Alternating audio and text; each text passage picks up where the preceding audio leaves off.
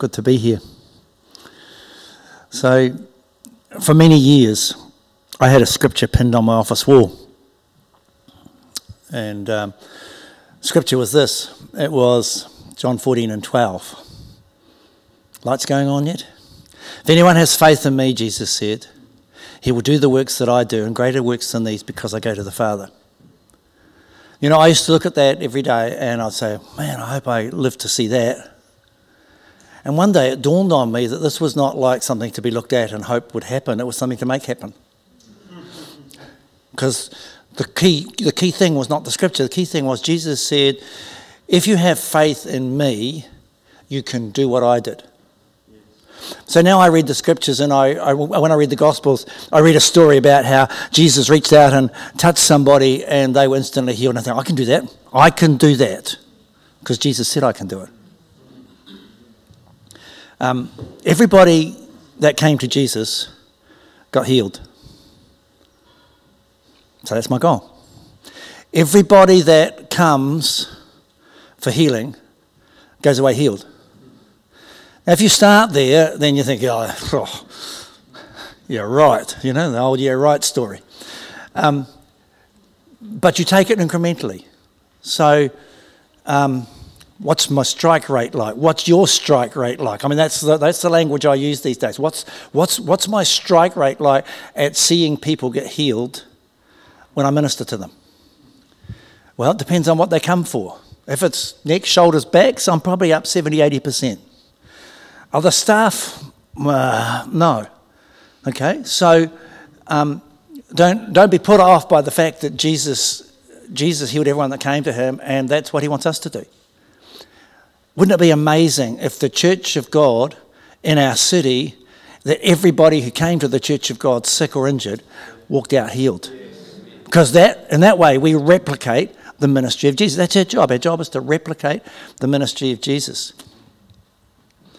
Um, so, if we're replicating the ministry of Jesus, then I want to, I want to know how Jesus did it. So, I've soaked myself in the gospel stories. How did Jesus do it? Read the stories, read between the lines, read the various gospel stories, and you'll find out how he did it. And, and, and, and you know, he never prayed for the sick. Did you know that? He never told us to pray for the sick. You know what he told us to do? Heal the sick. See, there's a big difference, isn't it? If he told us to pray for the sick, then my job's done once I've said the prayer. If he told us to heal the sick, then my job's not done until they're healed. Now, I don't go and lie awake at night staring at the ceiling about the ones that didn't happen, because that's not productive. But it is a focus to see the presence of God released uh, increasingly in the supernatural.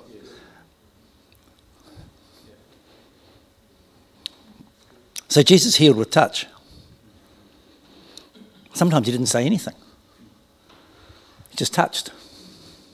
Jesus healed with voice. So sometimes that was the, the voice of command, uh, the voice of rebuke. You know, so it says he, Peter's mother in law says he rebuked the fever. Doesn't say it was a demon, but it was like he responded as though it was a demon. He rebuked. The voice of command. Pick up your bed, walk, stretch out your hand. All of those stories are things that teach us the way about the way that Jesus Jesus healed. So, and sometimes he just spoke. He spoke over a distance. Uh, I was um, last year was preaching in another church, and this um, woman, it's actually the pastor's wife, she'd been up in uh, Laos or Vietnam or somewhere, and she had, I can't remember what the issue was, something wrong with her legs. I'd just been talking about power and authority. So I said to her, you know, just having a bit of fun, saying, So, do you want to be healed with power or do you want to be healed with authority? She saw it from home. She says, Authority. So I spoke to her ankles and she got healed because that's the exercise of authority, whereas the hands are the vehicles of power. Sorry, I'm teaching now, aren't I? This is like not what I'm here for. But um, that, that scripture in John 14 is like my foundation stone. Because when stuff doesn't happen, uh, I can become discouraged and say, well, didn't happen. hasn't happened for a while. Maybe it's not true. I've got to decide where I'm going to put my trust. Am I going to put my trust in what I see with my eyes that a person doesn't get healed? Or am I going to put my trust in the Word of God that says, if you have faith in me, you can do what I did? So, one of the, one of the journeys that we've had to journey through is coping with failure to see what you know God wants to happen. And deciding where, uh, where you're going to focus. Are you going to focus on the fact of the matter the person didn't get healed, or are you're going to focus on the truth of the matter that God says, Jesus says, um, you can do what I did, and greater works. Actually, I was having a conversation with God in the early days about um, about the greater works bit, you know, and and so I said, I think I'll just stick with doing what you did, and, and we'll leave the rest. And he says, read the scripture again. I don't know what the greater thing is. But um, uh, my goal is to do what Jesus did and heal the sick. So we've had a, we've had a journey. Um, my um, eldest daughter, um, she got um, uh, a metastasized um, melanoma in her brain. So she'd had melanoma removed from her back five years previously, and they said they'd got it all. And um, then in 2012, she got sick, and they discovered that it was there were tumours right through her brain and down her spine. And um, we did everything that we knew what to do. We spoke to it in Jesus' name. We rebuked it in Jesus' name. We laid hands on in Jesus' name, and she passed away. And um, so for for us, it was, it was, it, it wasn't a challenging time in the sense that uh, we were tempted not to pursue, but it was a pause. It was like, okay, um, where do we go with this? So again, that point we had to decide: uh, Are we going to pursue what Jesus said we could do, or am I going to be distracted by a failure, a big failure? It was our daughter, it was our eldest daughter. Um,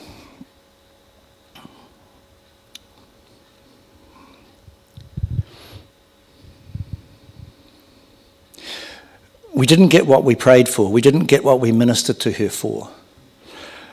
But we had her living with us at home for four months. And uh, those were the most amazing four months of the 42 year journey that we had with her before she died just the presence of God. She came to peace with herself. Um, she said uh, on one or two occasions, uh, I'm scared, Dad. What are you scared of? I'm not scared of dying. I'm scared of the uncertainty of what the journey is when I get there, if I, if I go through that journey to die. And um, so there were positive things that came out of her living with us and us ministering to her with everything that we knew but I would be kidding you if I said I'm satisfied with that. I want to say to you, you can't minister to somebody and nothing happen. Even if it's not what you're going after, something will happen. Because that's the God we serve. He is a God who will do the things that we ask Him or will, will, will break in to circumstances even if we don't get the outcome that we're after.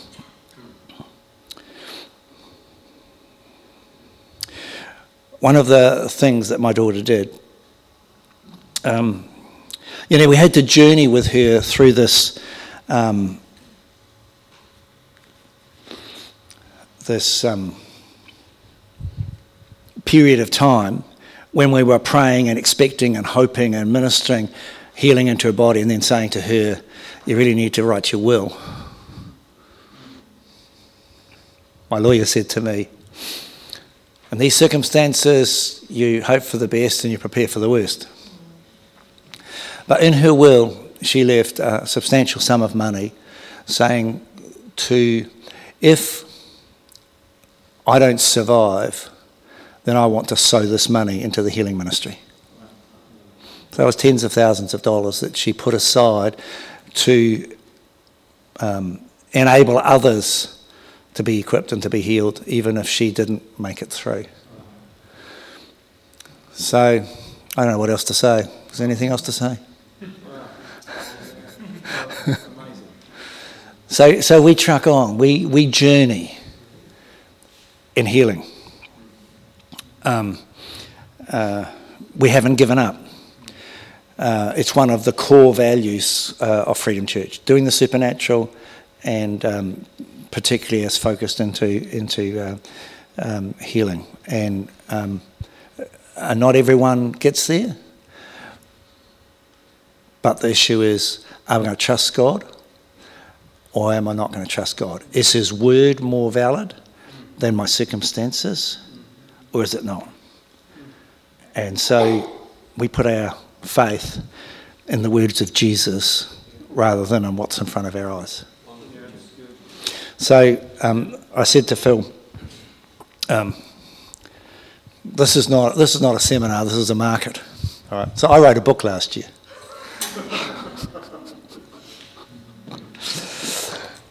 so it's it's not about the journey with Jane. It's not it's not about that. Although that gets a mention, but it's it's not about that.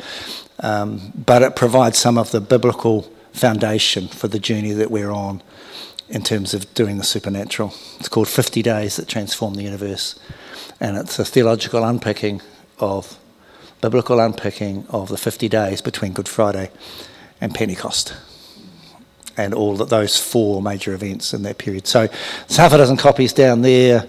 Um, if there's more people want the book than the copies, there's more where they came from. And there's a slip inside you can use for internet payment, or if you want to leave cash, that's fine, and um, we'll sort it out. So thank you. It's been good to come and share with you.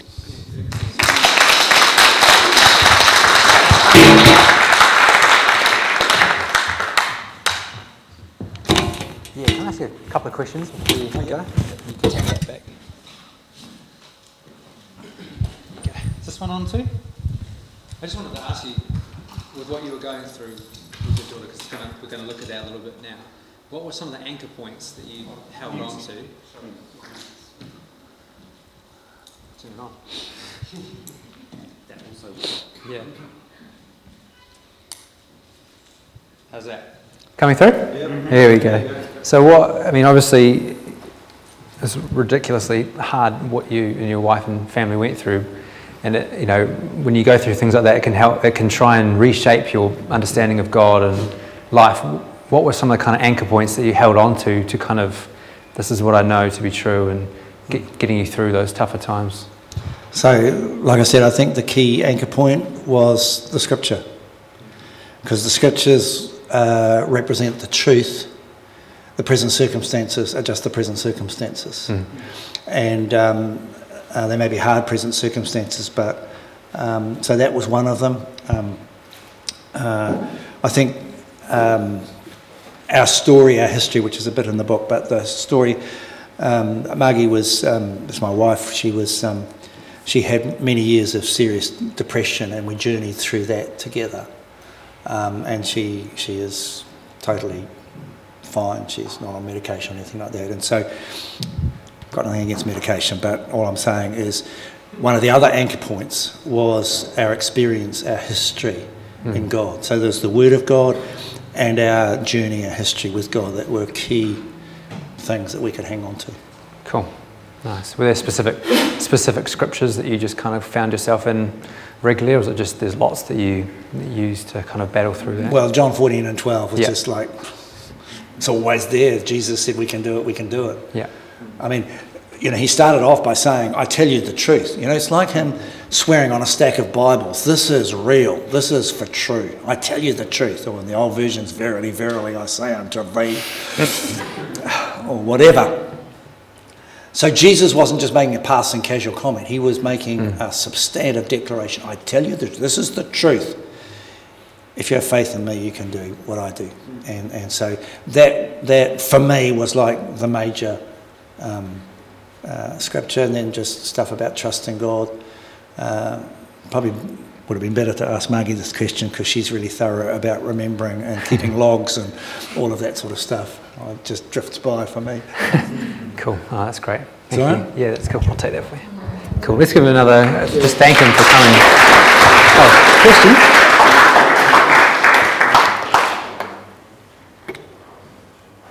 Awesome. So good having having Jeff here. Like we, um, some of us have been to a few of his conferences too, and I think even one of the conferences that I went to, um, part of the leaders thing we were at was was paid for by his daughter who gave that money. It's just such an honour to kind of you know we get the blessing from from that amazing kind of decision. What's that? Heaters. How cold are people now? Yeah, and realizing it's going to get colder because the heating's broken, we found out, which is not great. And we've got one heater at the back, so go sit next to Sally. That's a blessing. Should we get some more? Yeah, we get more heaters. Yeah. You've got a boot full of heaters. Pete's, Pete's got a boot full of heaters to sell at 20 bucks each for the highest bidder. Yeah. Cool. Yeah, Minnie's going to go grab some. Cool. All right. So we specifically wanted Jeff to come and share in this session because we want to look at some of the obstacles that get in the way of us going for healing. So it's good that you know Phil looked at how do we, you know, what's in the Bible, what's the context, but then it's like good that's the context. How do we then move forward? How do we then see some change um, in our own lives and, and grow in this stuff?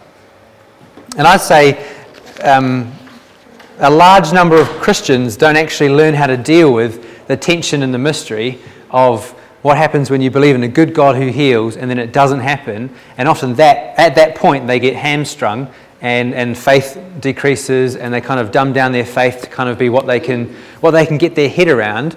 And that mystery and that tension actually just kind of cuts them off at the knees. Um, it's great because I'm actually looking around the room. I can think of situations here where people have not let that happen, or people who are in situations right now and they're still going for and believing God heals and He wants to heal, which is amazing.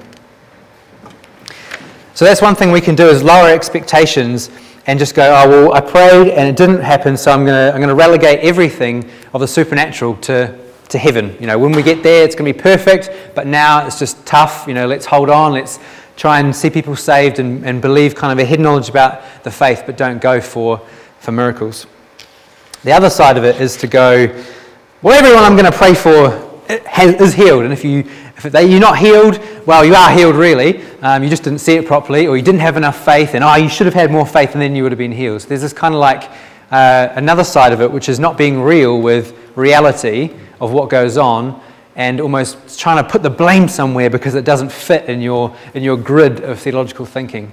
And I don't think that's healthy either. We need to realize that there's a, there is a kingdom now, and there's a kingdom not yet. And we need to live in that tension and realize we don't have all the answers. And um, we, we desperately want all the answers, because who doesn't?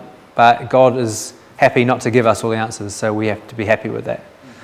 Um, I think the whole the phrase kingdom now not yet can be both helpful and it is helpful but it can also be a, a sort of an excuse as well. It can be like oh kingdom not yet you know we kind of go kingdom now but kingdom not yet you know it's like kingdom now kingdom not yet you know we, we think it's all going to be not yet and i think we need to not look at it like that and think um, oh well, we'll just see it one day but we're not going to see it now. No there's a there's a tension. Like jeff said there's a fighting for it that we want to see and do what Jesus did. And I've got that verse right here. I tell you, whoever believes in me will do greater things than I have been doing. We do greater works than I've been doing, and they will do even greater things than these because I'm going to the Father. And some people, through kind of church history and different circles, say, oh, well, actually, Jesus says we're going to do greater things than him. So he did miracles, we're going to see greater things, which is, which is about seeing people saved. So we're going to, you know, get people to know Jesus. That's the greater work. So yeah, we're not going to do miracles. He said we're going to do, we're going to do greater things. Well, that doesn't really fit, does it? Because he says you're going to do the works I've been doing and do greater things. And as Jeff said, if we don't know what those greater things are, that's okay. But actually, we can't ask the question or make the statement, right, well, we've seen enough and the rest is for heaven, until we get to the point where we see as much as Jesus saw and then you can start to have that, you can start to ask that question okay, so how much more can I see? Until that point, actually, Jesus doesn't give you permission to say, oh, this is about how much we're going to see. And I know it's not, a, it's not always a conscious thing. You don't go, all right, there we go. You know, 2017, New Zealand, what we see in our church right now, that's the level. We don't consciously say that, but we subconsciously think, oh, this is just the norm now. But let me ask you a question. It's good music, it's nice. A little bit of, uh, I don't know, Southeast Asian pipes, is it? It's good. Let me ask you a question. Have you ever made anything needlessly hard for yourself in your life? My parents are like, second son. No, I'm kidding. I'm a joy and a blessing. So, have you ever made anything too difficult for yourself and then someone comes up to you and goes, mate, you're seeing it way too complicated. It's simple. Just, you know, this is how you need to do it. Do you have people in your life who always make things too complicated? Don't look to the left or to the right, just, just think about it. What's that? Who's that? Oh, daily. I said Dave. I was like, that's a bit mean. Funny. So I've got a friend, and she, um, before she had kids, she offered to, offered to look after someone else's baby and give them the day off. And she was like, "This is going to be great." And they played at home, and you know they're just playing with toys. And she thought, "Right, I'll put her in the buggy, and we'll go for a stroll down by the river." So she put her in a buggy, and, and tried to stroll down the river like this. Just like walking along, like ridiculously difficult, and it was on the flat. And she, she, she persevered because she thought, the mother of this child does this every day. What's the problem here? And she went up and down the river and this was so exhausted. She got home and they just were like, oh, you know, just kind of collapsed and, and carried on playing at home until, until the mother got home. And she said, like, how do you do this? I think buggies are the most awful things. They're way too hard to use. I don't know why people, why people deal with them. And the mother looked at her like, what are you on? And went outside with the, the front of the house where the buggy still was and realized she'd left the brake on the whole time that she was pushing it up and down, which is ridiculous. If you try and push a buggy with a brake on, it's like, well, it's pretty self explanatory. It's pretty hard. so, have you ever made something needlessly hard for yourself and you didn't really need to. So there's another analogy that, that Simon Holley often used to talk about this in terms of the kingdom.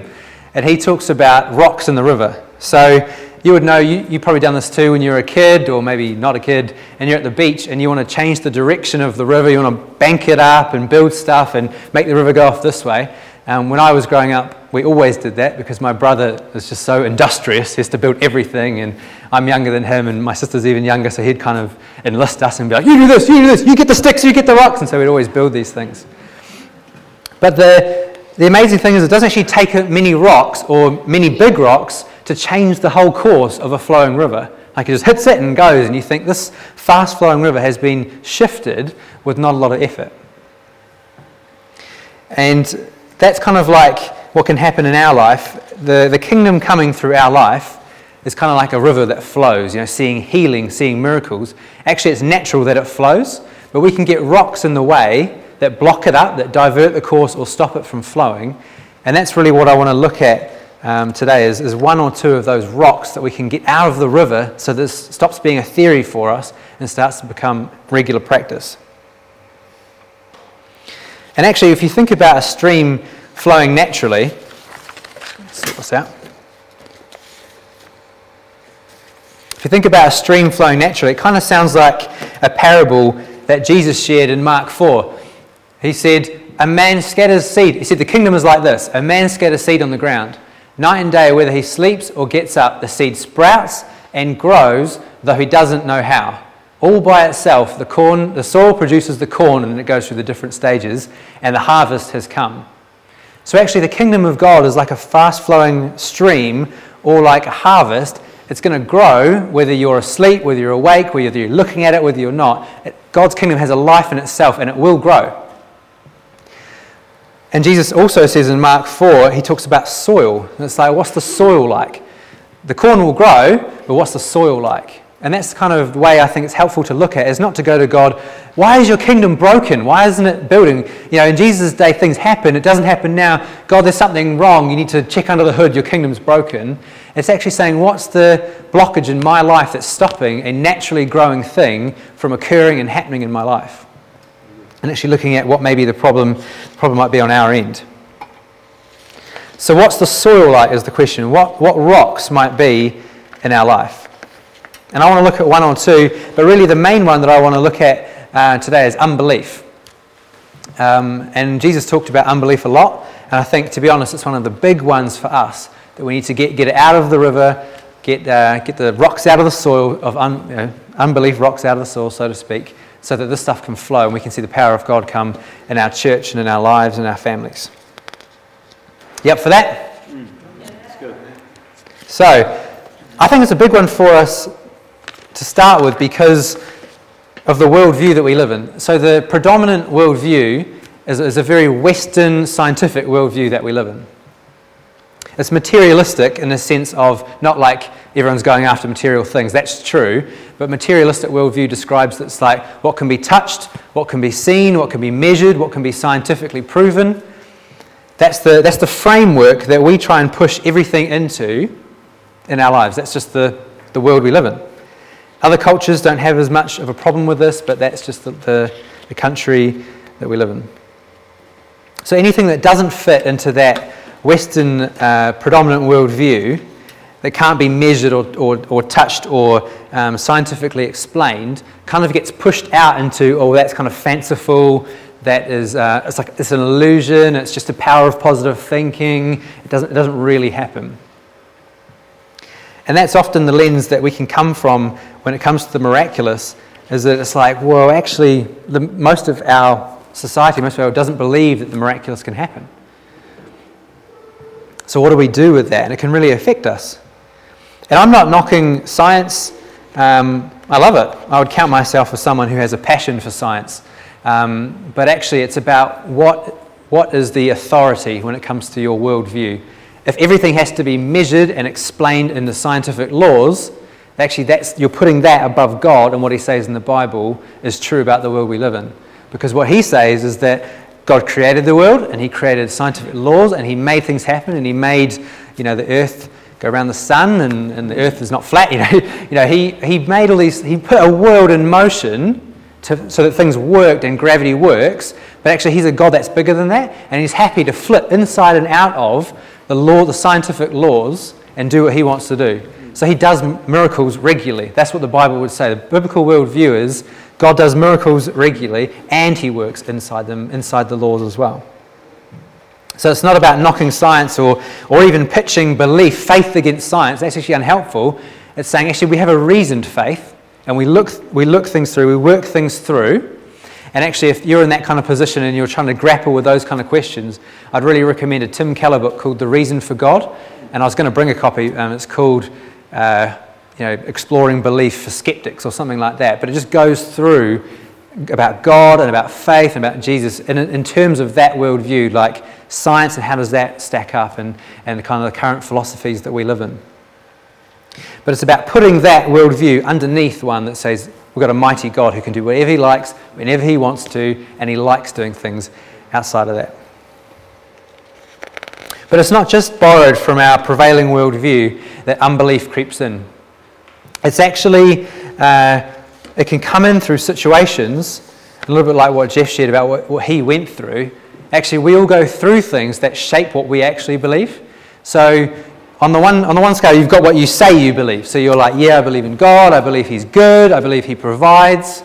That's like your kind of intellectual assent. That's what you agree to or you'd say you believe.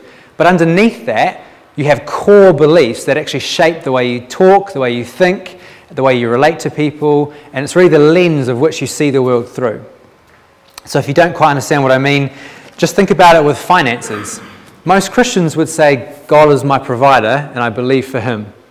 But actually, if you take a look at your life or my life and you go, well, do I get anxious about money? Do I worry about where it's coming from? Am I able to be generous? Um, do I, you know, when the bills come up or unexpected car breaks down, does it just fill me with anxiety? That would show that although you think God is your provider on a, on a sort of intellectual level, deep down you don't fully believe that He's your provider. Because if you fully believe He's your provider, then actually everything becomes, nothing becomes impossible. And every time a situation comes up, you're like, well, I've got a big Father God who's going to provide for me. Money, resources, a plan of attack. He's got it all under control, so I don't need to be anxious. And so that actually tells you what you believe about God as a provider.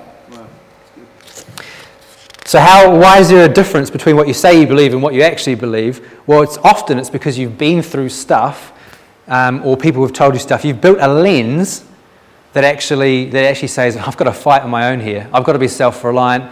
You know, actually, if I don't do it for myself, no one's going to, you know, I don't, I'm, I'm my own provider. And so that gets shaped through things that you've been through.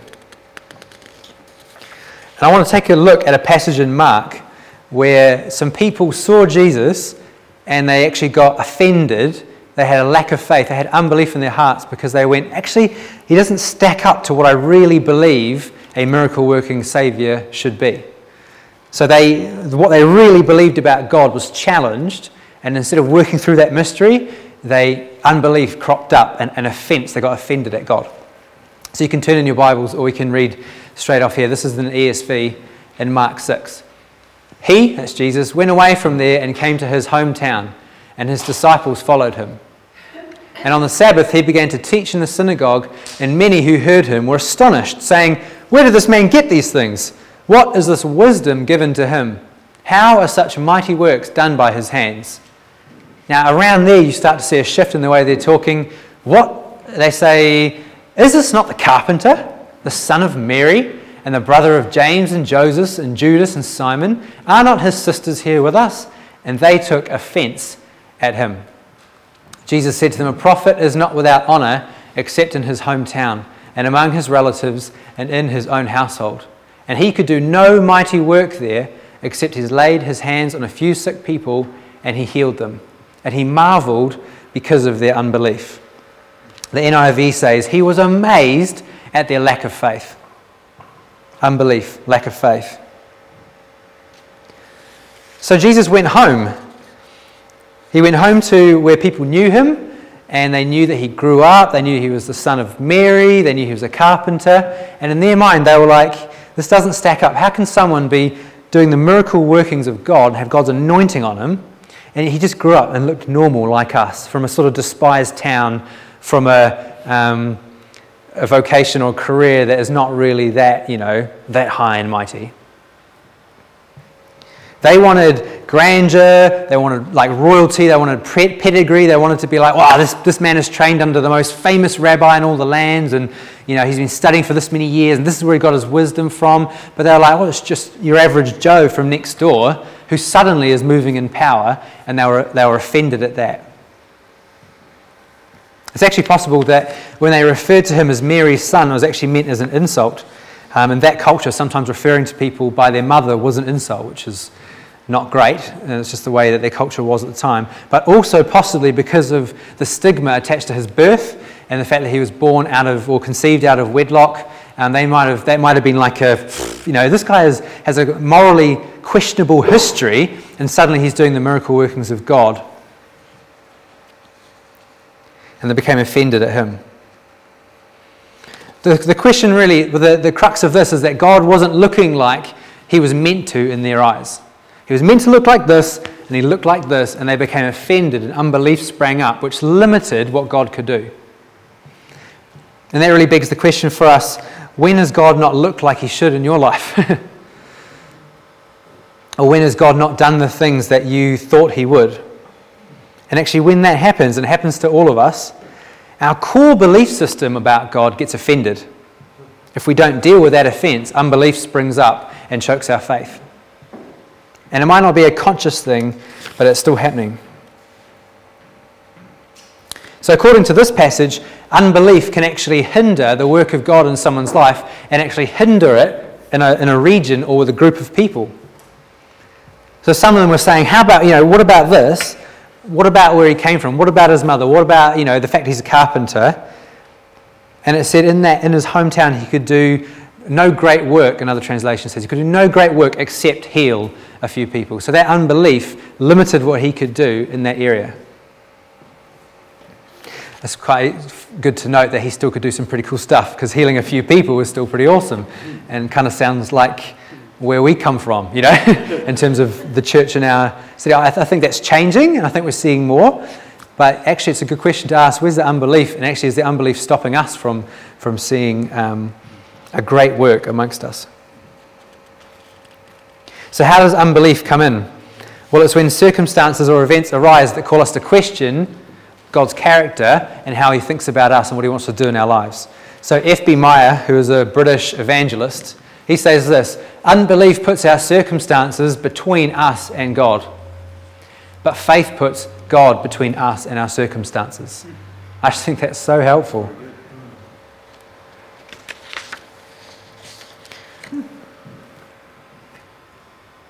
Are your circumstances coming between the way you understand God and His goodness and His fatherhood over you, or are your, or is faith actually putting God between you and your circumstances, going, God, I'm not sure why. I don't know why I'm going through this thing. I'm not sure why I'm not healed yet, or why the kids are away from God, or whatever. But God, I'm putting you between those things and your character and what I know about you. It might not always be overt and obvious. Sometimes it's subtle in just one area of our life. So, like I mentioned, finance, sometimes you can be really in faith for finance. You're like, actually, no, I'm good. God is my provider. I'm stepping out. I'm doing things that I don't have the capacity for financially because I feel God's told me to and He's coming through for me, and I got faith for that. But then someone might ask you, how's your relationship with your dad uh, who doesn't know the Lord? Do you have faith that He's going to come through? And you're just like, I've got nothing, no faith for that. So it can actually occur in areas of our life. We have complicated hearts, you know? So it's not just like, I believe God, I don't believe God. It's like, actually, I believe God for this, but this part of my life, there's something going on here that's diverting the course of the kingdom in this area of my life.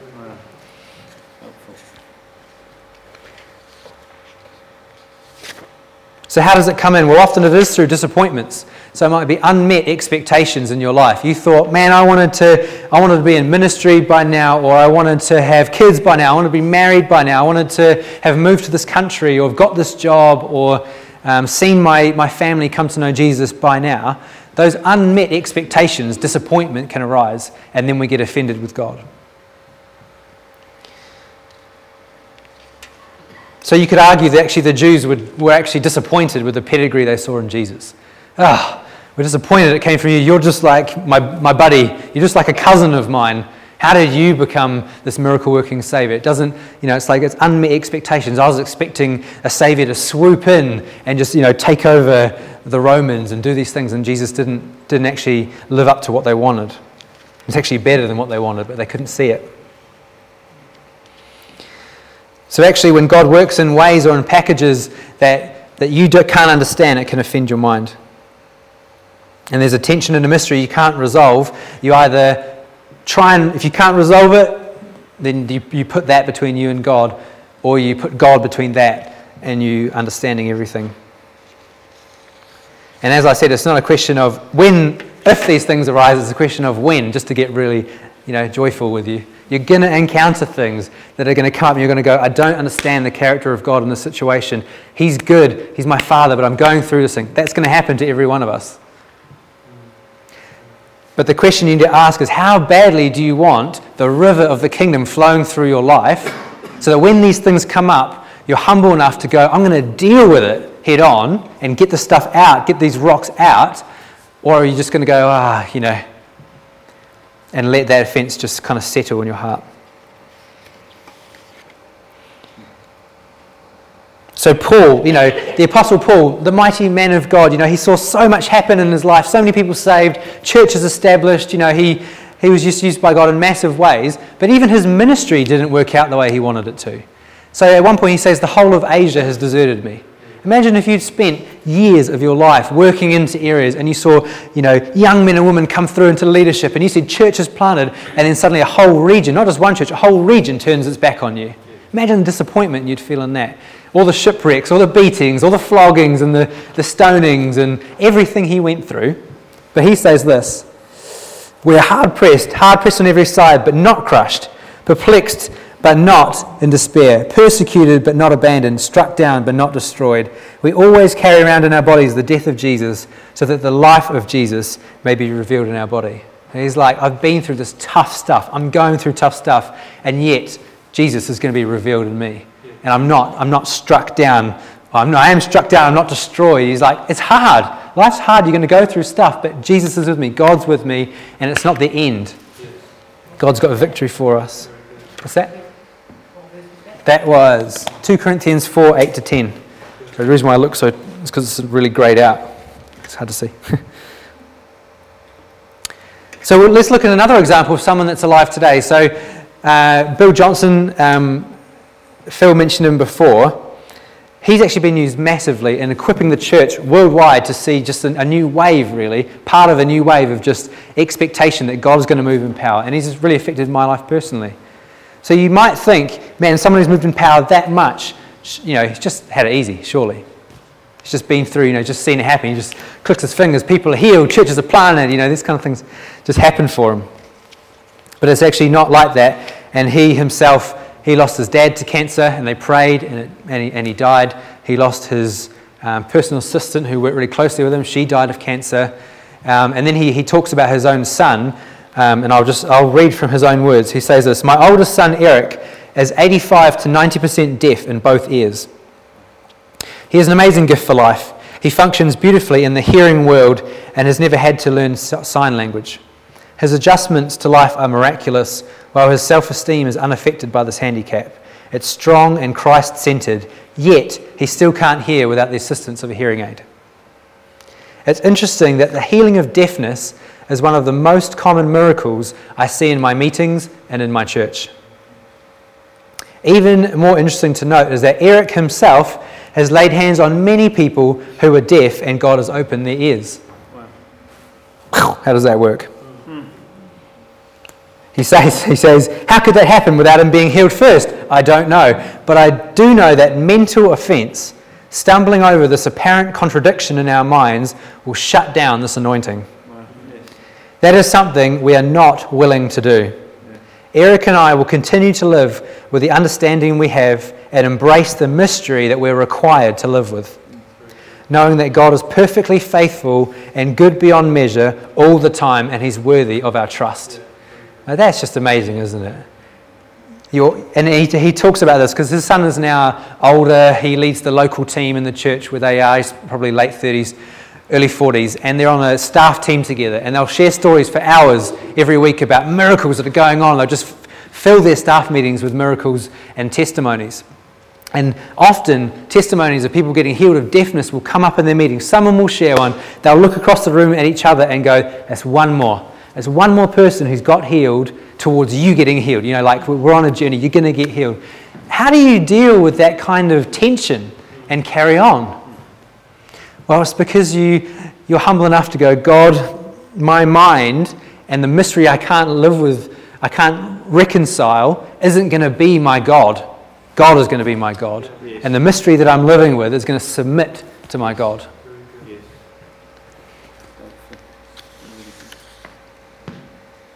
you know, it's the same. Like, I mean, I'm not going to share in depth again. Mum and Dad will be happy I don't because they'll probably cry too. But you know, we went through this when we had a, a miscarriage. We were at 13 weeks, and things were going well, things were going bad, and then you know, we were praying, and God had spoken to me about this baby even before I knew this baby existed, and then and then we lost that baby at 13 weeks, and it's like, how do you deal with this mystery? And you guys will have your own stuff. Some of it, others of us will not even be able to comprehend the pain that you've been through. And I just want to say that, like, it's valid to go through these things. It doesn't make you a lesser Christian. It doesn't mean you're sidelined from the plans of God because you've been through tough things. But it also does not give anyone, any of us, an excuse to not work that through with God and put God on his throne. And we're going we're to work through some of this because even as I talk, some of you will be thinking, oh, yep, finances, that's an area of my life I've got unbelief in. Or there's been an area of grief that's come up. You might just be thinking that. We're just going to spend some time. Jack will play for us. We'll just spend some time with God and just let Him love us and work through the stuff because he's, he's gentle and he's, he's loving. And He'll help us through the stuff. Sometimes it's just about us going, God, I'm open for it. Help me because I want to move on. So, how does unbelief affect us? Well, according to Mark 6, it limits the work of God, as we saw. According to Romans 11:20, unbelief can cut us off from the plans that God has for us as Paul talked about the Jewish people who rejected Jesus, that cut them off from the plans God had. It's displeasing to God. 11, uh, Hebrews 11, uh, verse 6 says, Without faith, it's impossible to please God. Unbelief displeases God, it grieves his heart. Why? Because I think he knows that it puts a barrier between him and his children. Unbelief stops us from living in a place of God's rest. Actually, unbelief causes such anxiety in our lives because we're kind of putting ourselves back on the, in the position of, I've got to make things happen, I've got to fix this, I've got to fix my marriage, I've got to fix um, the situation with the kids or in, at school. Or, and so we're putting ourselves into a place where we're the only ones who have the answers to do anything. It's a very anxious place to be, it's very stressful. Actually, when we just say, God, I, I put it back in your hands, it's amazing the, the peace of God that comes. And I'm believing He's going to bring His peace just as we pray in a minute. Because if we invite it, He always comes. it's good like that.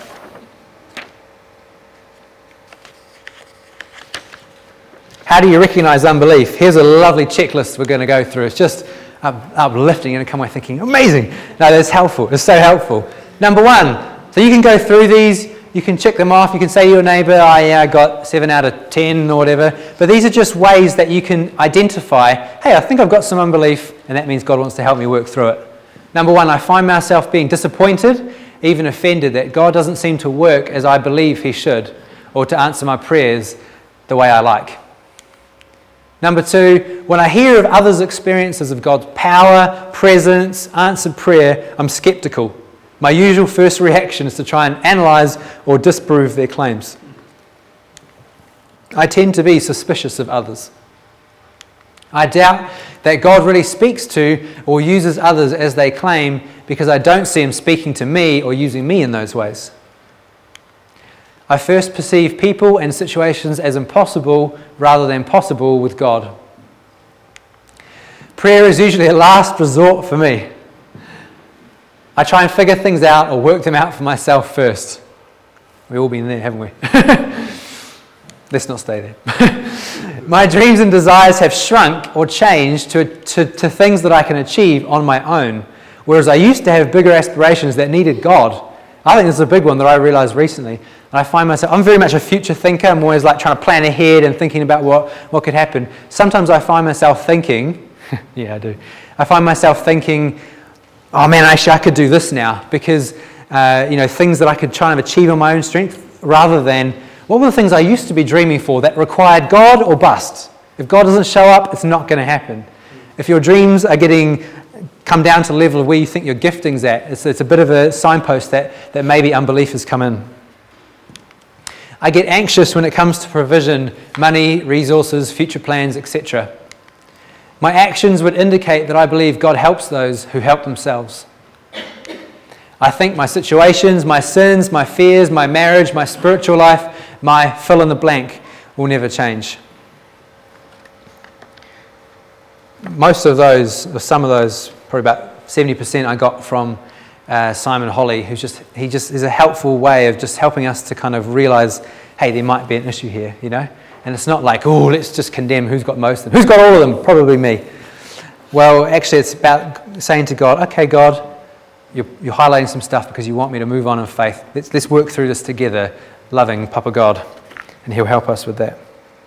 In fact, I just want to take a second now just to pray, just stay just where you are. I just want you to ask God, God, does any of that relate to me?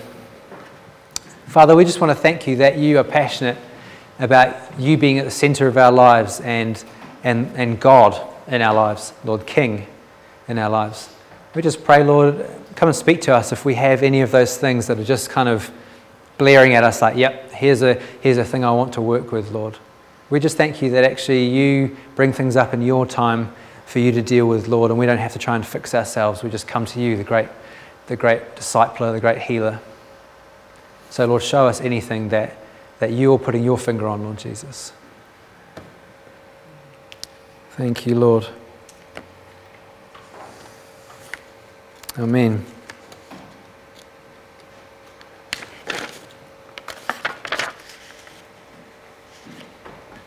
So, obviously, disappointment we've talked about is quite a big part of this. Often, what happens is we go through stuff and we kind of gloss over busyness of life, and we kind of like, we don't really know how to process that with God. We often come from a sort of um, mind frame, I'm not exactly sure why, but where we, we tend to try and mask when we speak to God and kind of tell Him the things we think He wants to hear or talk to Him in ways that, that we think he, he wants, as opposed to coming to God who is our dad, He knows everything about us, take the masks down, just tell him as it is. Some people are really good at this. I don't think I'm naturally good at it, but I've learned over time that I need to just be, be really honest with God.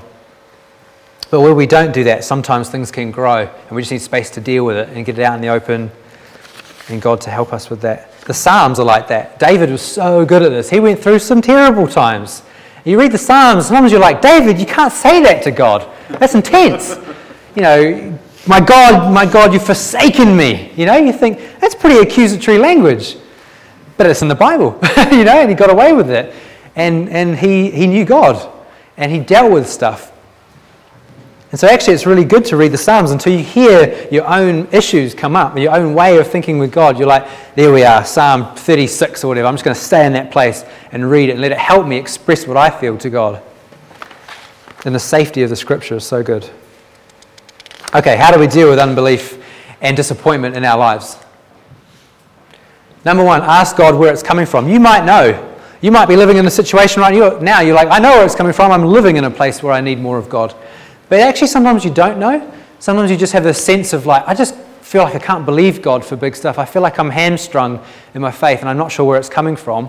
You know, it's uh, not rocket science to ask God and believe He'll speak to you. It's, it's, um, it's just a helpful thing to do to begin with. The second thing here is get honest with God about it. Get gut level raw with God. Get rid of the religious pretense, already masks where you think, oh, I can't say that, I'm not sure. You know, I want to try and hide this from God. He's an all knowing, mighty, powerful God, and you can't hide from Him, so don't try for your sake. It doesn't help.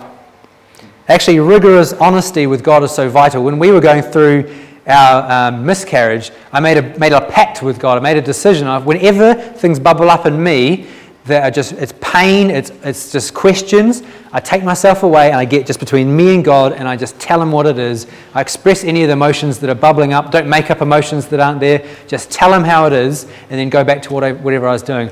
And lose sleep over it sometimes because it happens when you're about to go to bed and I'm like, no, this is more important. I've got to deal with this. Or it might be awkward because you're like, hey, you know, we're watching a movie together, but sorry, I've just got to go off. And you just start, you know, go shut the door and talk to God for 30 minutes or 10 minutes. But I would encourage you make a pact. When things bubble up, don't go, oh, that's strange. I'm going to carry on with my busy day and let it, let it just sit there. Go, God, I'm going to get away and just talk to you about this. It's important to talk to people, you know. It is important. We need to get with people. We need to be authentic and real. But that is so secondary to talking to, to God, who's our primary relationship. He's the one that we need to come to and, and deal with this stuff with. Do it out loud. It's really helpful because it stops you from letting yourself off the hook.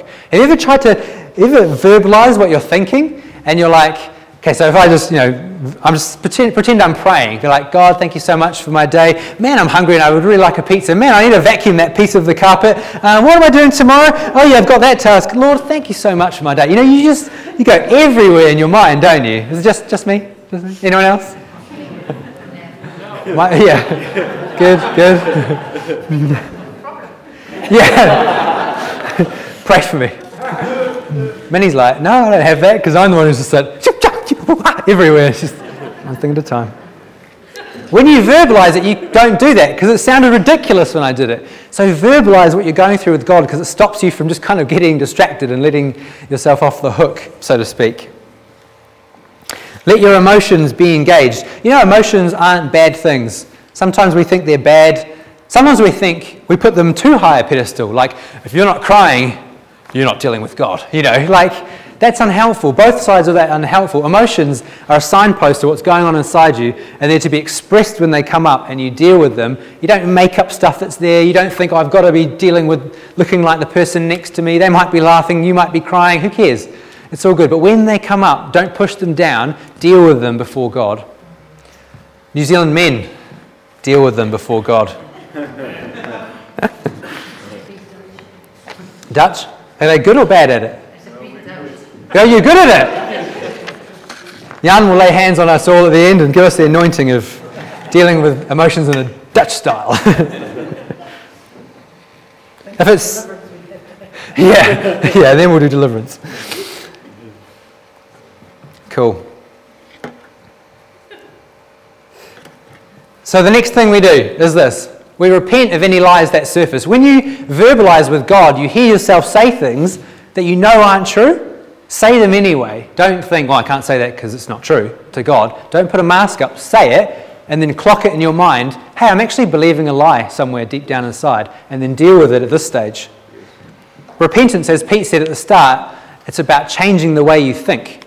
It's not always, it's not a kind of like you must repent because you know God is heavy, and it's about actually just changing the way you think. God, I don't believe that you provide for my finances. I repent of that. God, I, I repent of thinking you don't provide, and I accept the truth that you're a loving God who's got my back, who gives me everything I need.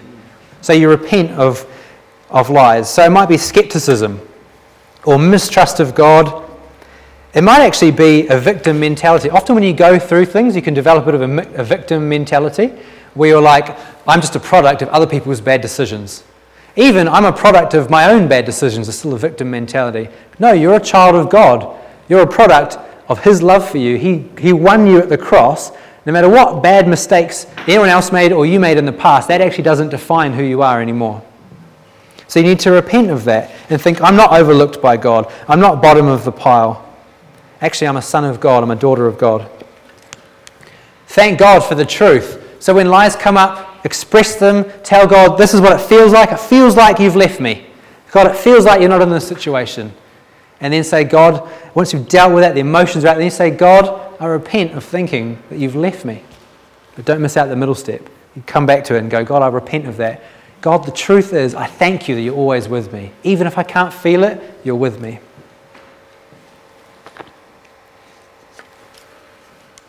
Forgive. Often, when we ask God where things come from, there might be other people involved, and you might think, I need to forgive my mum, I need to forgive my boss, I need to forgive myself. Um, often we hold ourselves to a high standard. We go, ah, look, I'm just going to release myself from holding myself to the standard. God is not holding me to that anymore. He's forgiven me. So I'm going to release myself. We don't forgive God because he never does anything wrong, but we can hold bitterness against him. It's kind of like unforgiveness in one sense, where we hold him to something and say, God, I'm not going to hold you to anything because I'm not God, you are. And the last one is this. Oh, no. The third to last one is allow God to speak to you specifically. So thank God for truth, general truth, but if there's something that's come up, a memory or a situation, say, God, what were you thinking or doing in that situation? And just allow Him to speak. And man, countless times I've prayed with people, whether it's healing prayer, because a lot of this is what we do in healing prayer, or else other places, where you, um, you ask people, okay, ask God what He thought about that terrible thing that happened. And sometimes you just see a smile on people's face. You just sense the peace of God come in the room, and they're like, ha, I just, God just told me what happened. So Wendy was sharing with us a long time ago that she had a thing that she worked through where she knocked her water over at the dinner table and her dad just blew up at her for it, like got right in her face. And that affected the way she trusted God because God told her there was a connection between that and she kind of felt like God was always going to blow up at her. So God brought the memory back and she said, God, what did, what did you do in that circumstance? What were you saying in that moment? And God showed her a picture of him sitting next to her at the table. She knocks her water glass over, and he just goes and knocks his over. Because he's like, it's water, who cares? You know, God's like light-hearted. He just, you know, he brings things back to reality, which is like, it's water. Don't worry about it. You can trust me. I'm your, I'm your, I'm your father. So God will often speak through ways that just unlock you. Second to last thing, Lay down your right to understand. Say, God, I don't understand, but that's okay. I'm going to live with that and I'm going to believe the truth about you. And I, I, just don't have the answers. Maybe one day I will, maybe one day I won't, but I don't have a right to know that, to know every question, every answer, every question. The last thing is anchor yourself to God's character and your identity. So, no matter what you're going through, God is your Father. God is good all the time. There's no shadow or change in Him. He's the Father of lights. You are his loved child. See what love the Father has lavished on us that we should be called children of God. He will use what you're going through for good, even if he wasn't the originator of bad things. Romans 8:28. He has great plans for you. He doesn't lie and he's trustworthy. And you are a child, you're adopted into the family. These are things that we need to get right down into our heart and then we live in that place when we go through go through tricky times because you might not have the questions to all the answers, but you can be darn sure that God will give you, give you the answers to the questions that He wants you to know. and the important stuff, He'll give you what you need. And you can live in that, that place. You can base your life off those truths of a good God, a Father God, and your identity in Christ and, and adopted in there, in Him. Great. Why don't we just stand up? Let's just allow God to, to meet with us. Thanks, Jack.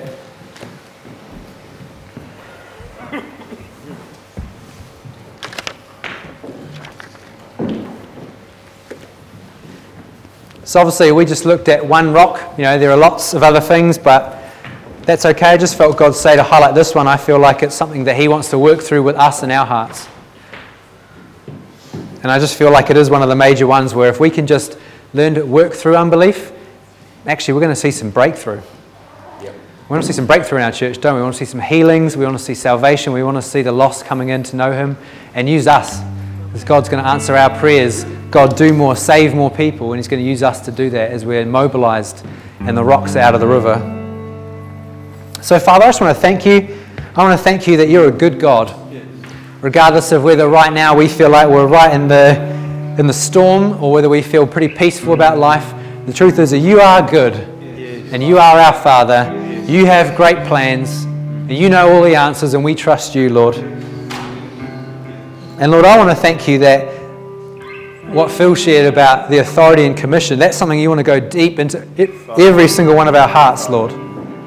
That's the river flowing, Lord, and I, we want to get the rocks out so that your river can flow, Lord Jesus. Lord, we want to be used for great works of power, Father God. And Lord, I know there are situations around the room and I know there are many I don't know. Lord, there's unbelief that we just, we just say humbly and peacefully, Lord, in the next few minutes, will you come and deal with some unbelief in our hearts, Lord Jesus? If you feel the same way, just say in your heart, but Lord, I'm open right now for you to highlight anything. Lord, for you to put your finger on. I'm not going to go digging, Lord, but you can highlight anything that you want to deal with and get rid of unbelief in my life. Thank you, Jesus. Thank you, Jesus. Just put your heart into a position of, of just listening, of just receiving. The Father is here. He favors you, He loves you. Whether you're doing well or you don't feel like you're doing well, His favor is here. Just receive that for a moment. Receive His love. Thank you, fellow. Thank you, Lord.